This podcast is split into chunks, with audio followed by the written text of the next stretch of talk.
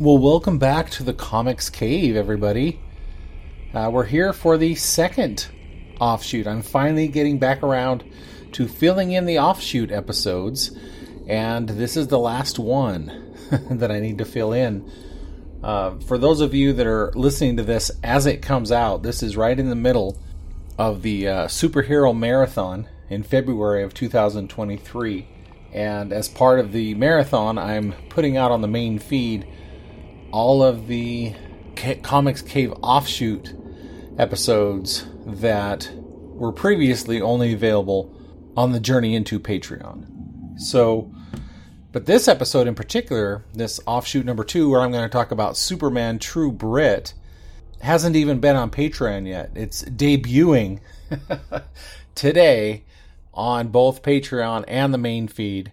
Uh, uh, Patreon will still get it a day early, but it's still part of this February uh, superhero marathon event, if you will. This will complete, at least on the Comics Cave episodes up till now, this will complete the offshoots for them. So, real quick again, I know I just explained this yesterday, but uh, I do Comics Cave episodes on the Patreon. Currently, they're at the Spelunker level, which is $5 a month. And people at that level are the ones that get the Comics Cave episodes. I've come out with these offshoots to present to everybody who's on Patreon, regardless of what level they're at. So, starting at the $1 a month level, that's what these offshoot episodes are for. You know, as part of this event, I'm also putting them out on the main feed. And again, my hope is that maybe this will inspire some of you who are listening to this who have never considered uh, joining the, the Patreon feed to uh, at least go through and check it out. I should say I am I did enable uh, Patreon came out with a new free trial feature of their service and so I have enabled free trials at at all levels of the uh, Patreon. So I think you get 14 days for free if you uh, sign up for a free trial for any of the levels. So if you go into the Spelunker level, you'll get all the Comics Cave episodes, you'll get all the Trekking episodes, you'll get anything that I've ever put on Patreon will be available for you to listen to. But the thing about the Patreon is you always get it at least two days early uh, sometimes more, but at least I, I, try to at least have a two day buffer. Well, now for the superhero marathon, it's actually less than that. It's only, it, it, comes out a day before, like 24 hours before it comes out on the, the main feed. But that's just for this event. Usually I try to give at least two days for Patreon to have it exclusively before it becomes public. But then there's, of course, things that are on Patreon that are exclusive only to Patreon. So, okay, with all that out of the way, let's move on to today's offshoot, which is, as I said, uh, Superman True Brit. now, this is in response on my Comics Cave episode number two. I talked about Superman Red Son, which is Mike Millar's comic run. I believe it was in 2003. And it's basically speculating what if Superman's rocket, when he came to Earth from Krypton as a baby, what if he landed in the Soviet Union instead of in the USA? How would that change Superman? How would that change the events? How would that change the people that surround Superman? All that stuff. And it's a really good comic and very thought provoking and, and very well done. And has a crazy weird twist at the end. uh, so I, I do encourage you to read Superman Red Son if you haven't already done so. And then if you want to hear my take on it, uh, then you can seek out that Comics Cave episode number two. I was trying to think of something that I could talk about quickly as an offshoot because I try to make these offshoots uh, somewhat short, you know, around 15 to 20 minutes, somewhere in there. Now, I could go into a lot of detail about Superman True Brit and really could go on as a Comics Cave episode in and of itself. It's, it's kind of a long comic, and I believe it is a response to Superman Red Son so the premise of this is well, what if Superman's rocket landed in the UK instead of in the US? So, and it is kind of a satirical, comedic look at this.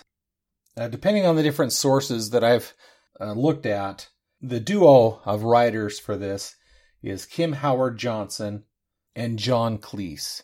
Uh, John Cleese of course, is, is a famous British comedic actor, part of Monty Python, the star of Fawlty Towers.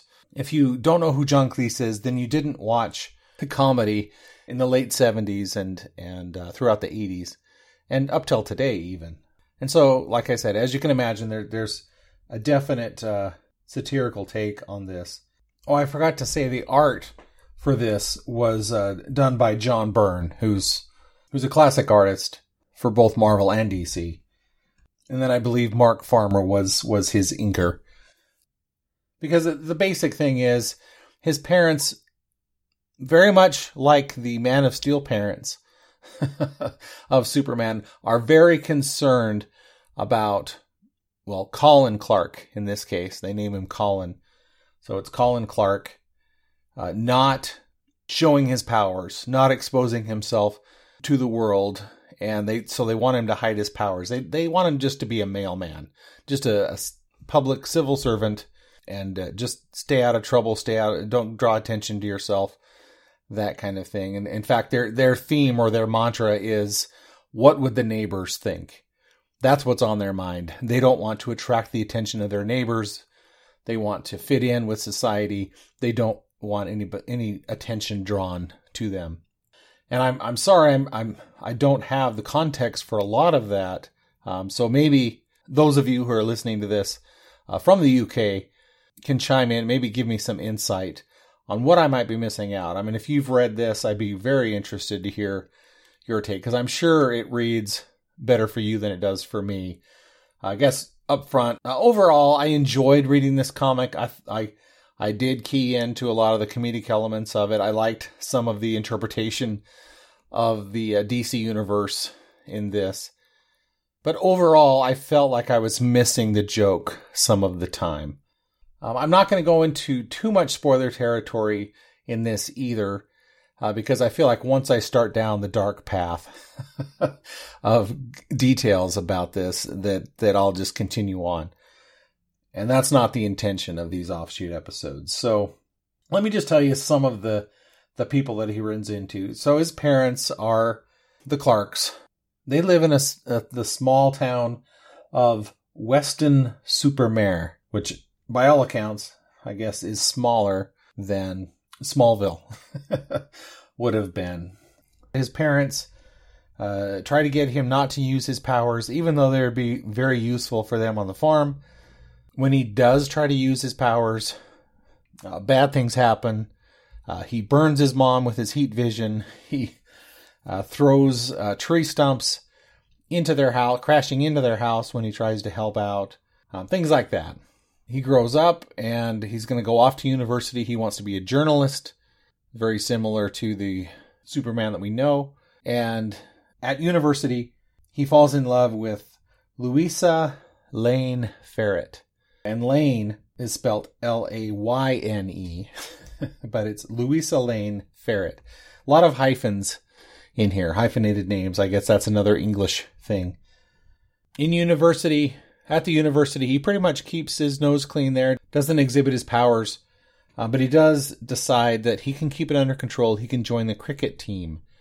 And so uh, he does play cricket for the university, but in the uh, decisive game for the team, he accidentally, when he's up to bat, his bat slips from his hand and it impales somebody and goes directly through them. They say that the doctors are going to keep this guy alive, but they can't remove the bat from him, so they're just going to keep him stabilized.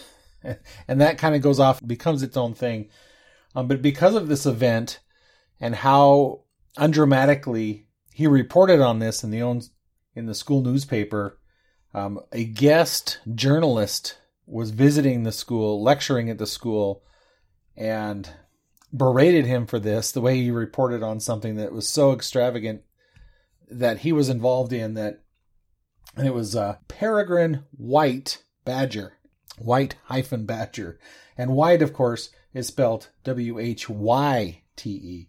So, you know, another analog to Perry White of the uh, the Daily Planet. Well, this is Peregrine Whyte, W H Y T E, Badger, from the Daily Smear. And it's a tabloid magazine. It's not a mainstream, hard hitting newspaper. It's the tabloids. And that's what he ends up, that's who he ends up working for. And actually, this uh, Peregrine becomes his main antagonist. Even though it's his boss, it becomes his main protagonist because uh, once he reveals himself as Superman and starts to do super heroic things, Peregrine wants to get the most tabloid, exploitive news out of it, right? And even if they have to make it up, that's what he wants. And he, you know, he, goes on this big speech. We're going to build him up and then we're going to tear him down. Then we're going to build him up again. So Colin Clark, along with photographer James Bartholomew hyphen Olsen, uh, are charged with leading all, doing all of the Superman stories. The reason Colin decides to be Superman is, is there's uh, this these two musicians from the musical group from a musical group that's supposed to be parroting the Beatles are uh, on the edge of a high-rise parking garage and they're going to fall several stories to their deaths and he decides to save them. I don't know where he got the costume from. They never explain that. Uh, but he puts on this this British Union Jack Superman costume on and goes and saves them. Of course, it's a green car, and he holds it above his head and puts it lightly on the ground. Um, you know, just like the classic scenes from the original Superman comic book. And so there's lots of little tributes and stuff like that, which I love all that kind of stuff. Again, I, I'm trying to keep this short, so you know, just let me say that you know a lot of things that I liked is you know he goes uh, for the Queen. He does these uh, three impossible tasks. Uh, one of them is keeping the trains running on time. Uh, one of them is increasing the quality of the programming on the BBC TV programs. Oh yeah, and then the other one is to decrease the waiting time for hip operations. so um, you know, some of that's him using his abilities. He accomplishes those by using his abilities, but also working with the people involved to help them realize what what they need to do to, to actually get their jobs done. And again, it's it's all poking fun at these institutions in England, and uh, I thought that was a lot of fun. Uh, another little bit throughout the whole thing is his parents keep moving without telling him where they move to because they're trying not to get drawn into his drama as Superman. They like it better when if he would not be Superman. They go as far as to find a secluded uh, fortress type house in the Arctic so they can get far, far away from their son, who is Superman and uh, he does find them, however, and that I thought that was pretty fun. See, there's a spoiler right there. I just uh, snuck out there. I, I will say there's the most ludicrous version of Batman in this. Um, I won't give that one away. That one's pretty hilarious. Uh, there's some references to Brainiac in there, but not direct references to Brainiac, but uh, you know, just using the word so that you notice it, kind of thing. And you know, at many points throughout this, I feel really bad for Colin, for Superman, because everything he tries to do, it just seems like he it backfires on him, you know. And I'm sure that's you know some of the the parody coming through as well.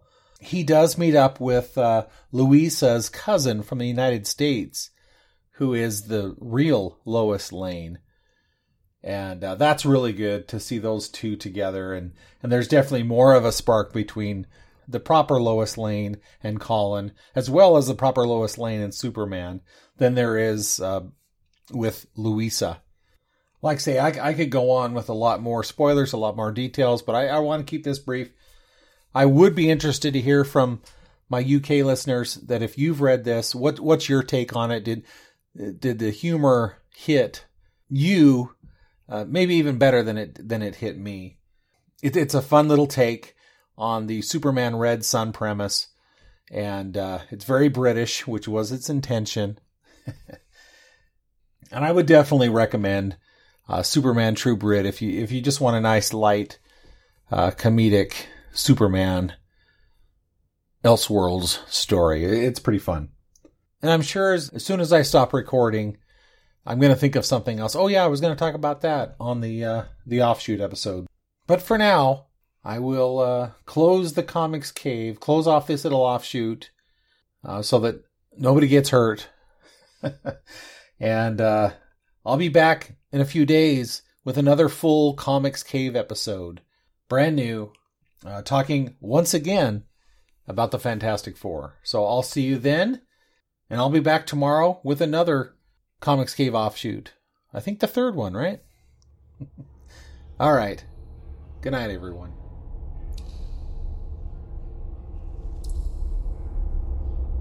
The audio from this podcast is exclusive to patreon.com slash journeyinto.